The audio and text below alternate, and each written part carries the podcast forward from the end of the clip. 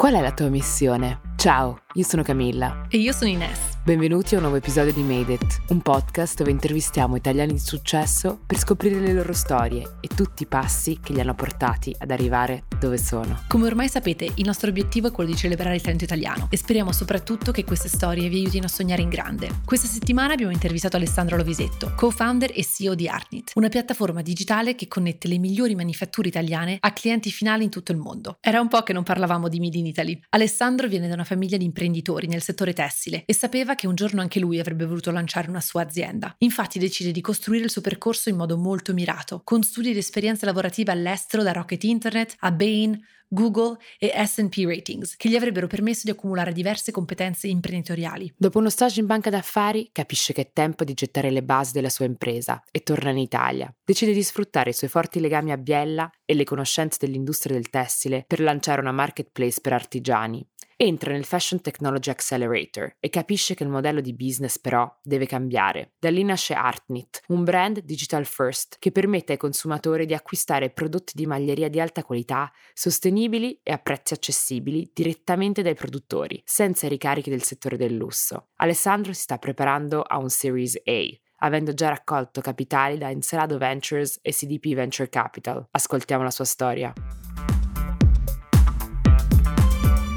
Ciao Alessandro e benvenuto su Made It. Camilla ed io adoriamo i capi di Artnit e siamo felicissimi di averti qui per scoprire la tua storia e di come è nato il tuo brand. Ciao Ines, ciao Camilla, grazie mille a voi per, per avermi invitato. Come ormai sapete ci piace sempre cominciare dagli inizi e quindi cominceremo anche da te l'inizio della tua storia e sei cresciuto in una famiglia di imprenditori. Tuo nonno lavorava anche lui nell'industria tessile e quello che ti volevamo chiedere è tu hai sempre voluto fare l'imprenditore? Bella domanda per partire. Diciamo che l'ho scoperto col tempo, nel senso che già durante l'università mi ero reso conto che eh, avrei voluto percorrere una strada. Non sapevo esattamente quando, però sicuramente l'idea c'era e sicuramente, come giustamente hai anticipato, la, la mia famiglia, le origini della mia famiglia un po' hanno influenzato anche sicuramente la, la, mia, la mia, mia, storia, un po' le mie, le mie volontà. Quindi ho fatto diciamo, l'università, diciamo, la triennale Italia, poi sono andato all'estero a fare un master e ho cercato di prescindere il master che mi potesse dare più trasversalità possibile. Quindi erano tre anni di master con tre, con tre internship e io ho fatti cinque, quindi incastrando l'incastrabile e ogni internship ho cercato di fare proprio un'esperienza completamente diversa. Tant'è che gli HR mi dicevano ma eh, che, che background hai perché non si capisce veramente niente e io ovviamente dovevo far finta di essere super motivato per quella industria dove invece volevo solo andare a rubare il più possibile per poi eventualmente andare per la mia strada.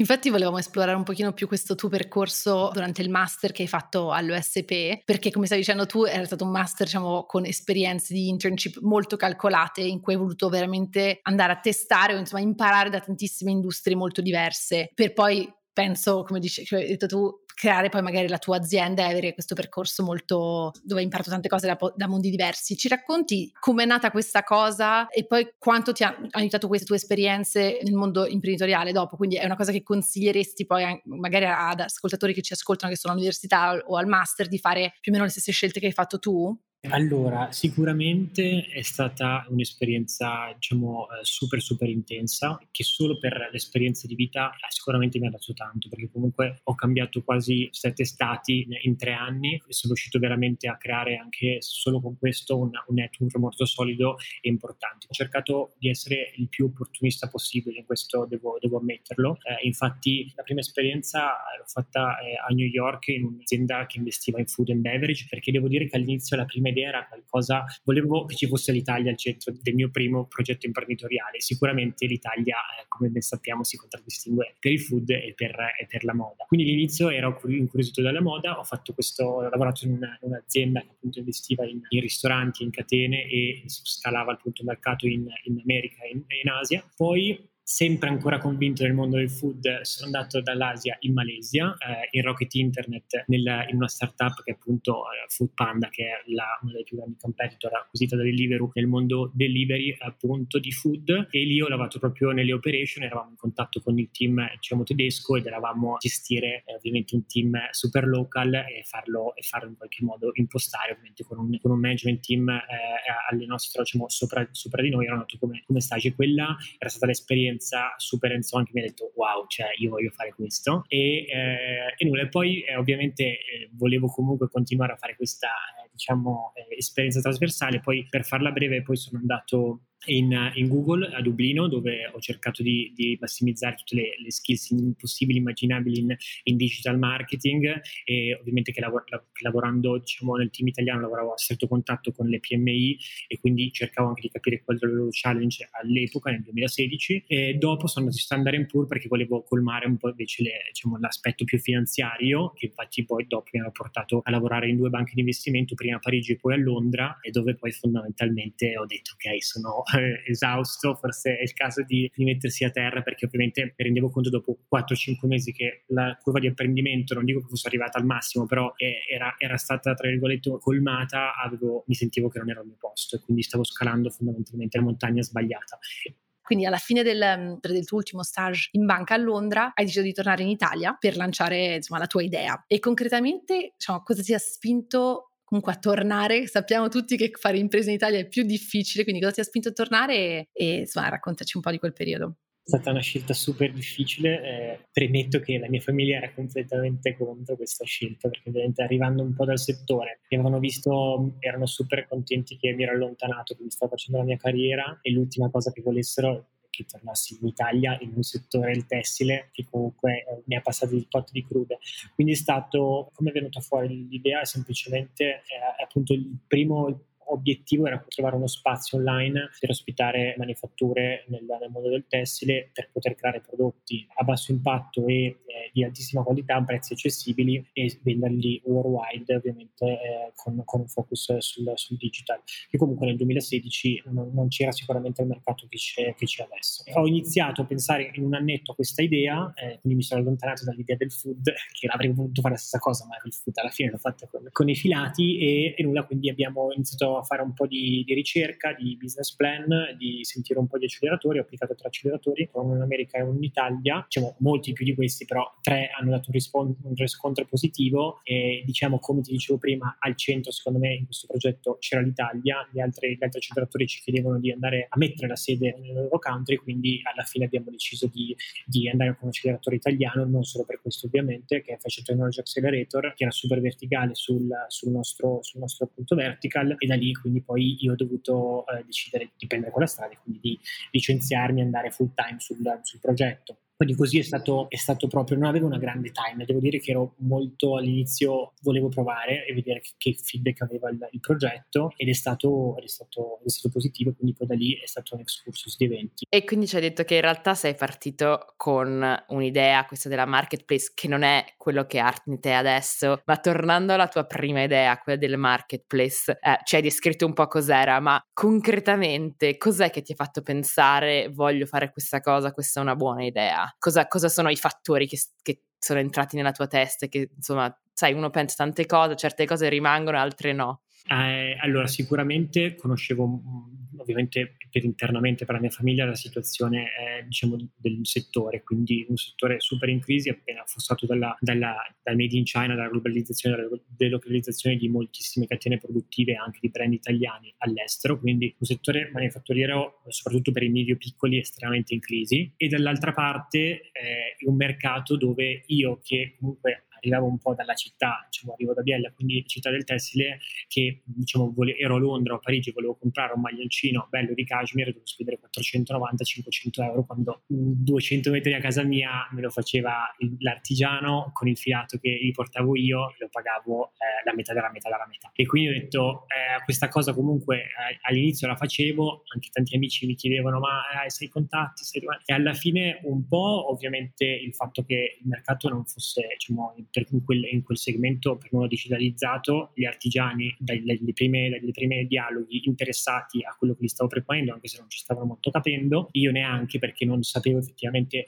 se il rapporto con le affiliature, il rapporto appunto con gli artigiani. E quindi da lì poi da cosa nasce cosa, qua c'è un mercato, c'è la domanda, c'è l'offerta, eh, il, diciamo, i, i, produttori eh, sono interessati, quindi da lì poi è iniziato vero e proprio, quindi è proprio questo è stato i, i primi tre step che sono stati per noi un po' anche il market fit che, che ci, siamo, ci siamo detti ok, qua bisogna fare qualcosa. E quindi con questa idea sei entrato, ci hai detto, nel Fashion Technology Accelerator ed è durante il programma che hai capito che in realtà dovevi fare un po' un pivot sul business model e lasciare un po' questa idea del marketplace e invece concentrarti su avere il tuo proprio brand, quindi controllare tutta la filiera? Eh, esatto, sì, è stato proprio in quei mesi lì in cui abbiamo fatto tante valutazioni, eh, diciamo diciamo, Arnite è nata anche in, un, in, primo luogo per creare un modello diciamo, sostenibile eh, con una filiera super corta e super controllata come hai detto tu. E ci, ci rendevamo conto che più allargavamo l'audience delle manifatture e meno riuscivamo ad avere il controllo eh, di quello che veniva appunto all'interno di queste. E quindi alla fine stavamo mettendo dei, prodotti sulla, nella piattaforma di cui non riuscivamo ad avere appunto una trasparenza diciamo totale. Rivedendo la strategia, rivedendo un attimo quelle che era la vera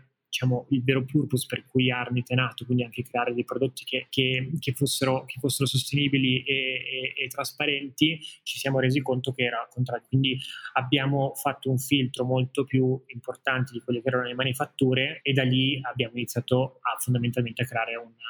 un brand solo digitale con diciamo, una, una, catena di maker selezionati e un controllo della filiera completo che garantisce quindi al cliente finale una, una trasparenza dalla, dalla filatura al, al, appunto al, al capo finito e quindi questo poi per noi è stato, è stato poi il vero decision maker che ha, fatto, che poi ha portato avanti la seconda fase di Armit. E quindi oltre a questa idea della sostenibilità e del controllo della filiera. C'erano delle altre metriche magari più diciamo sul lato business che ti hanno fatto pensare che lanciare un brand avrebbe avuto più possibilità di successo? Sicuramente sì, ti permette di avere molta più capillarità anche in fase di controlli, quindi di, di poter decidere il prezzo, di poter decidere come comunicarlo, di, pot- di poter anche semplicemente avere la, pos- la, possibilità di gestire l'ultimo miglio, che è poi quello dove si crea anche l'experience, dove si, si vanno a creare poi la, diciamo, l'interconnessione con il cliente e poi se tutto va bene il cliente poi torna italiano. Quindi il fatto di, diciamo, le, le metriche a cui misuriamo di più sono sicuramente quanto ci costa acquisire un cliente, eh, diciamo, ogni quanto ritorna eh, all'interno di, una, di, una, di, un lifetime value che, che definiamo, eh, diciamo, il, i carrelli medi che, che questi, che, appunto diciamo, il, cliente, il cliente crea e il ritorno ovviamente anche sulla, sull'advertising speso, quindi eh, la profittabilità eh, diciamo, non solo in termini di, di costo di produzione, ma proprio fino quasi alla consegna del capo quanto ci costa da, dalla A alla Z e quello è poi fondamentalmente quello che dice quanto sostenibile o meno il business, quindi questo per noi era eh, fattibile solo diciamo, con, questo, con questo approccio. E forse sono solo io, ma mi affascina tantissimo questa idea del, del pivot, perché mi dico sempre si racconta in 30 secondi, però mi immagino che sul momento, quando sei super convinto che vuoi fare una marketplace, che hai dovuto comunque picciare la tua idea a tutti i tuoi amici all'acceleratore e ti trovi poi nel momento in cui no, in realtà sto cambiando completamente idea, deve essere veramente tosto. Non hai mai avuto voglia di mollare, di dire ok, questa marketplace non funziona, non riuscirò a farlo, ciao. Sì, diciamo che eh, i primi due anni sono stati un, una, un sangue, sangue, amaro eh, ogni, ogni, giorno, ovviamente perché prima di partire eh, ci va tantissimo tempo prima di vedere anche solo un minimo di, di, luce e quindi sicuramente in più il fatto di dover gestire un pivot senza avere comunque anche una, struttura alle spalle, perché alle spalle avevamo anche, diciamo, non avevamo ancora investitori, comunque stavano per entrare e comunque dovevi comunicare anche a loro che stavano investito in una cosa che tra due settimane o forse neanche eh, avrebbe cambiato completamente diciamo, il, il, modello. E quindi mi ricordo che eravamo andati a trovare una, un investitore e io proprio sono andato là con la massima trasparenza e gli ho detto non sappiamo cosa fare cioè, l'opportunità è questa, siamo chiari, pensiamo che ci sia un mercato, abbiamo queste due opzioni, attualmente siamo con questa, ma forse andremo a cambiare. E loro hanno apprezzato un sacco questa nostra trasparenza, questa nostra voglia di coinvolgerli, tant'è che poi hanno deciso, va bene, ok, lo scopriamo assieme e poi sono, sono entrati con noi. Quindi sicuramente da fuori sembra qualcosa di super, sai, ovviamente qualcosa che si legge sui libri, che è qualcosa di super strategico, ma alla fine in una startup sai, sai, parti, sai come parti, ma non sai neanche come finisci. Quindi credo che sia qualcosa di super naturale, deve essere gestito come tale. Sì, poi la maggior parte, uno non se ne parla tanto, ma stavo guardando che la maggior parte dei grossi business, o almeno delle, degli unicorni di adesso, sono partiti con delle idee totalmente diverse e si sono affinate o cambiato, comunque proprio fatto qualcosa di completamente diverso, infatti è per questo che si sente tanto dire che i primi investitori investono veramente sul team perché si dicono vabbè se questo è un, un A-team come si dice qua in, in, in, inglese, queste persone potranno fare pivot e cambieranno idee e avranno successo, mentre se investiamo sull'idea magari l'idea dopo sei mesi si capisce che non andrà da nessuna parte e quelle persone però possono gestire invece i soldi e fare qualcos'altro con, con quei soldi. Però è interessante capire come hai gestito questa cosa con gli investitori che hanno reagito bene, che hanno comunque dato dei soldi anche se non avevi una strategia molto chiara in mente di quello che sarebbe stato Arnit in quel momento. Invece ti vogliamo chiedere, ormai sono mi sembra tre anni che avete lanciato, secondo te ave, cioè, avete raggiunto product market fit e quando hai capito di averlo raggiunto? Diciamo che ad oggi ci sentiamo, tra virgolette, lato prodotto eh, confident, quello che proponiamo e che abbiamo capito anche facendo dei test non super in linea con, con la marketing per capire come, come seguiva anche il, il, cliente a questi test, ci siamo resi conto che ad oggi siamo, siamo allineati. L'abbiamo, l'abbiamo, capito sicuramente da, diciamo, dai feedback e dai numeri che abbiamo pian piano abbiamo, diciamo, abbiamo iniziato a, a, catalizzare, nel senso che prima eravamo in una fase in cui eh, non sapevamo effettivamente quale fosse il, il prodotto, quale fosse il pricing giusto e come dovesse essere comunicato e da quando abbiamo fatto questo switch che è Arnit adesso, abbiamo visto proprio con gli stessi investimenti una, un, un, 4x eh, di, di, di, velocità, di, di, crescita. Quindi lì ci siamo detti, ok, qua iniziamo ad aver, aver fatto trick di, qualche strategia che, ci eravamo immaginati. Ovviamente eh, qual- il mercato è sicuramente in continua evoluzione e eh, stiamo continuamente cercando di, innovare non solo nel prodotto ma anche nel processo, nel, nei servizi che offriamo e quindi eh, è chiaro che eh, è qualcosa su cui non ci si può mai sedere, quindi non è che dici ok abbiamo trovato un market fit, adesso andiamo avanti per la nostra strada e, da qui nessuno ci si muove, anzi. Quindi questo è un po' è un nostro caso, è stato proprio è stato da un mese all'altro abbiamo visto là, visivamente come era cambiato l'approccio. Sì, diciamo che te ne sì, dato come dici tu te ne accorgi abbastanza, cioè le cose si incastrano e poi come dici tu si comincia a crescere molto più velocemente con magari gli stessi investimenti. E invece che pitch fai adesso agli investitori? Comunque una startup di solito è in costante fundraising, quindi comunque immagino che i pitch e gli investitori li devi incontrare molto regolarmente e in che modo secondo te ti distingui da diciamo, un'altra marca di vestiti che, insomma, che, che, se ne vedono tante, ovviamente le barriere all'entrata sono, sono diminuite tantissimo per, per, i brands in generale e quindi come, come vi distinguete dai, dai competitors? Sì, diciamo che in, diciamo, internamente non ci vogliamo definire come una marca di vestiti o un brand tradizionale, ma ci vogliamo anche internamente ricordarci il fine ultimo che ha nata, quindi di non vendere prodotti, ma eh, vogliamo che appunto usare il business per, per fare qualcosa diciamo, di positivo, eh, sia per, per, la filiera che anche ovviamente per,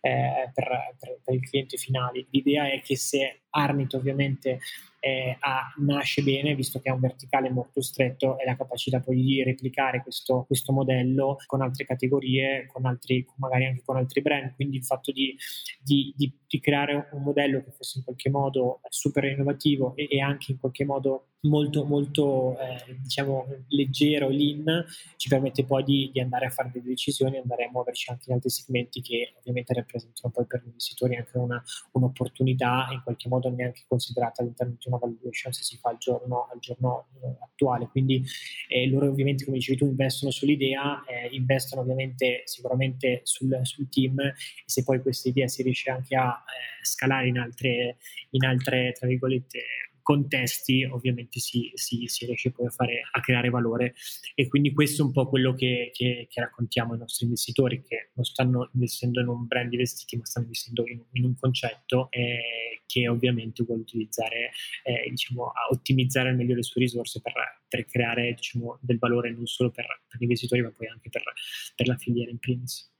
E invece adesso ti faccio una domanda che mi interessa particolarmente a me perché mhmm, sono nella tua stessa situazione, anche se diciamo che molto più all'early stage io. Sei un solo founder e ovviamente questa cosa può essere diciamo, difficile per tirare su capitali, ma anche moralmente perché è una, è una, è una strada molto solitaria, diciamo. Tu come la, come la, vivi questa cosa e hai mai cercato di farti, cioè di trovare diciamo, un co-founder? Allora, sì, questa è una domanda che, che spesso mi viene, mi viene chiesta. Eh, diciamo che all'inizio Eravamo, eravamo, partiti in due, una, una, ragazza che era molto verticale nel prodotto, eh, che però mi rendevo conto che eh, in, quel, in, quel, specifico momento non era diciamo, fondamentalmente il, il, duo giusto, nel senso che eh, la, il prodotto quasi, era quasi poi diciamo,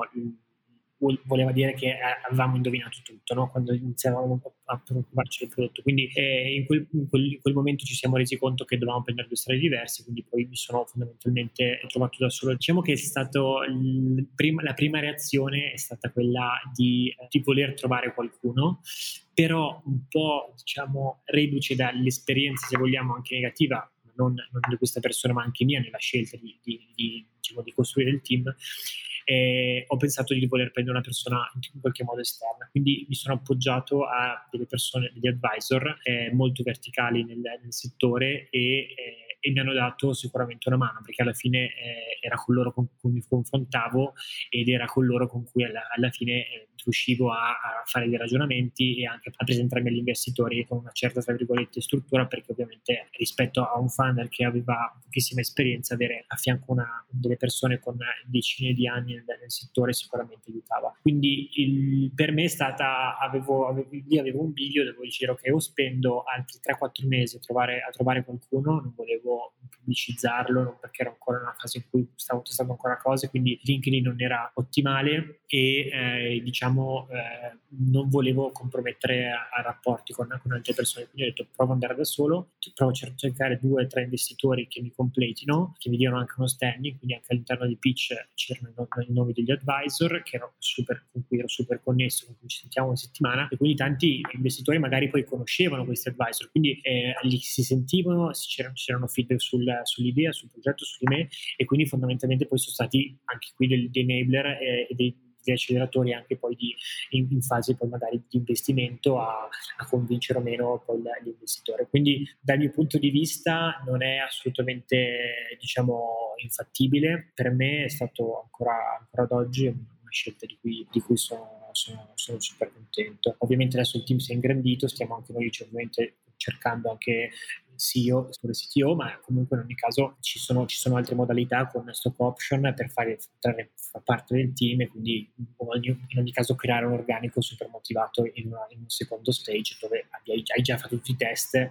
sei stato più veloce magari perché dovevi, non dovevi eh, in qualche modo confrontarti con, con un'altra parte a, per, per più decisioni. Abbiamo saltato il capitolo importantissimo del fundraising, ci hai parlato un po' dei tuoi investitori, ci fai un mini recap per raccontarci un po' con quanti soldi sei partito e ad ora quanti soldi avete tirato su e da che tipo di investitori? Ok, sì, allora ad oggi siamo 18 soci in Arnit, io ancora ampiamente la maggioranza, ci sono tanti soci, come dicevo prima, che hanno lo 0,5%, altri che hanno il 10-11%, eh, che comunque sono stati lead investor nei, nel, nel, precedente round, per esempio. E ad oggi abbiamo fatto due, due round, per intenderci, uno proprio appena, appena nati, che è stato per entrare nell'acceleratore sono entrati i primi investitori eh, diciamo, in, di, diciamo, in, parallelo e alcuni business angel che eh, appunto si sono uniti al round e lì abbiamo raccolto diciamo, in totale 200.000, 100.000 di, di equity e poi 100.000 eh, di finanziamento con, con, la banca. Quindi con quelli siamo partiti quasi nei primi mesi ed è servito per, per, per, fare, per testare, per fare anche alcuni errori e per, per capire appunto il product market fit. Poi abbiamo fatto con, quei, con quei soldi lì siamo andati avanti fondamentalmente quasi 16 mesi e poi a metà 2020 abbiamo aperto il nostro primo seed, pre-seed come, come, in Italia è già un seed, in, all'estero sarebbe ancora eh, più piccolo dove abbiamo raccolto eh, qua quasi 600 mila euro, quasi mezzo milione tra, tra privati, il resto con, sempre con un altro finanziamento. E qui sono entrati eh, diciamo diversi investitori molto, molto tecnici, molto verticali, tra cui Encelado Ventures che è un, che è un fondo di business angel che sono tutti gli ex founders di Yux e Porté che sono super attivi e sono super bravi. E proprio hanno appena iniziato questo, questo fondo quindi sono super, sono super veramente motivati. Ed è stato subito veramente abbiamo fatto tre call e sono stati super veloci e hanno detto ok vogliamo investire. E quindi questo è stato sono stati poi loro il nostro lead investor poi imprenditori e manager nel mondo della, della moda, del lusso e alcuni consulenti eh, nel mondo appunto diciamo, strategico e, e, poi Cassa Depositi e Prestiti che, che appunto il fondo governativo italiano con cui appunto eh, hanno, hanno, partecipato nell'ultimo round e spero di non aver dimenticato nessuno. Comunque il problema è ogni volta che bisogna, bisogna convocare un'assemblea che quasi ci metto mezza giornata perché devo fare un doodle, un calendar, scriverli su WhatsApp, eh, quindi è, è ovviamente a livello di, di, di, burocrazia è un po' più complesso, infatti adesso stiamo pensando di fare un veicolo per, per i più piccoli, però in generale è, è sicuramente super bello eh, avere un network così, così ramificato e così veramente presente perché abbiamo una chat su WhatsApp e alcuni mi mandano diciamo, feedback, altri ci dicono hai visto questo, altri veramente super, eh, super piacevole avere una, una cap table così ovviamente. E per concludere un po' questa parte dell'intervista più su Artnit, una domanda un po' aperta, cosa ti rende più orgoglioso del business che, che hai creato, del, di quello che state facendo? Allora, sicuramente in questo momento quello che ci rende più orgogliosi è, è il rapporto davvero che abbiamo diciamo, creato con, con, tutte le famiglie e le manifatture con cui lavoriamo, perché io lo racconto, ma poi i ragazzi del team ogni volta eh, lo, me lo confermano, non, so, non sono io che lo vivo a 10x perché, perché un po' l'ho creato, ma perché proprio c'è un, c'è un clima eh, veramente super, super bello e familiare, tant'è che abbiamo veramente un rapporto super concreto e stretto e riusciamo veramente a, a sentirci su base settimanale, darci tanti feedback, facciamo le call con, con, i, con i nostri nostre, con le manifatture, quindi le, le, sentiamo proprio parte del team. E questo era quello che è la cosa, secondo me, più difficile perché eh, loro stessi ci dicono noi non abbiamo un rapporto così neanche con le aziende con cui lavoriamo da vent'anni. Quindi il fatto di creare questa, tra virgolette, io lo chiamo, per me questa è una forma di innovazione perché grazie al loro, al loro continui feedback e la nostra continua anche voglia di digitalizzarli, di eh, metterli all'interno dei nostri processi, la voglia anche loro di, di essere curiosi, ci permette di fare, di fare delle cose in maniera maniera diversa. Quindi questo per me è un po', secondo me, il risultato di quello che stiamo cercando di fare e, ed, è, ed, è, un po' l'orgoglio. Ovviamente eh, siamo, siamo, contenti dei numeri che, che, che stiamo facendo, siamo, abbiamo tante, tante, conferme, tanti diciamo, complimenti anche da, da, chi possono essere volendo i nostri competitor molto giganti che già ci conoscono, ci scrivono delle mail eh, e che ci chiedono di, di incontrarci. Quindi questi sono per noi degli attestati di stima super importanti che ci stanno in qualche modo facendo, ci danno ovviamente delle, delle, delle pacche sulle spalle, appunto perché, perché pensiamo che, che, qualcosa stiamo azzeccando. Quindi questo è secondo me la, la, cosa, la cosa più bella, il lato fondamentalmente il lato umano che c'è dietro poi il, il business di ogni giorno. Su un piano personale ci piace fare questa domanda adesso perché tante persone vedono l'aspetto insomma, più cool di essere imprenditore, però è, una, è un, percorso molto faticoso, quindi ti volevamo chiedere, secondo te qual è l'aspetto più faticoso per te e quello più soddisfacente di fare l'imprenditore? L'aspetto più faticoso è sicuramente, eh, però questo proprio perché per il mio carattere è il, l'eterna insoddisfazione eh, in ogni cosa che si fa, nel senso che se non ti guardi indietro eh, non è mai abbastanza. ho imparato a, a, scrivermi, sono una persona, diciamo, mi reputo abbastanza digitale, non so più scrivere con una bic, però l'unica cosa che, che amo scrivere sono gli obiettivi che, fa, che, che ogni anno ci mettiamo sia imprenditorialmente che come proprio come azienda e la cosa a distanza di 10-12 mesi andare a aprire quel libretto, rileggersi quegli obiettivi, dici wow, davvero abbiamo fatto questo, cosa che quando lo scrivevi lo scrivevi ma neanche ci credevi. E quindi questo per me sono un po' le cose che mi fanno tornare a terra e dire cavolo, cioè bisogna essere a volte un, un po' più diciamo grateful eh, di, di quello che, che, si sta facendo e di essere riconoscenti di, e di godersi anche un po' la, la, journey perché alla fine si pensa sempre a, a, fare di più, a un'ipotetica exit, a un'ipotetica diciamo sinergia, però non riesci, non riesci mai invece a goderti il, diciamo, il day to day. Quindi questo è la cosa più bella che si trasforma poi in una cosa, cioè una cosa più brutta che si trasforma poi in una cosa più bella, perché quando poi riesci a fare questo click, allora inizi a goderti veramente. Eh,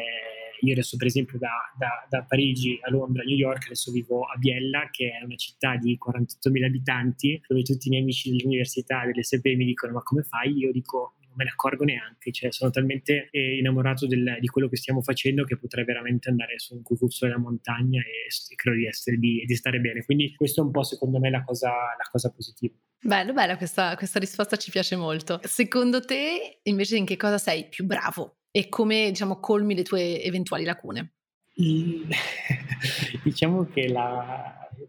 quello, che, quello, che, dico anche un po' in, ai ragazzi che, che ammetto è eh, che effettivamente un po' anche per come abbiamo iniziato un po' tutto questo, questo, questo discorso questa sera è che ho fatto tante cose ma non ho fatto, alla fine non ho fatto niente, no? quindi eh, ho, ho, mi sento, diciamo, la mia forza è sicuramente la politicità, quindi il fatto di, di, di, es- di sapere un po' di tutto, di saltare da, da uno shooting a una call con un investitore, a, a, con il legale, a, a, discutere di un term sheet, a, a controllare le newsletter e il tone of voice. Quindi questa è la cosa che è, secondo me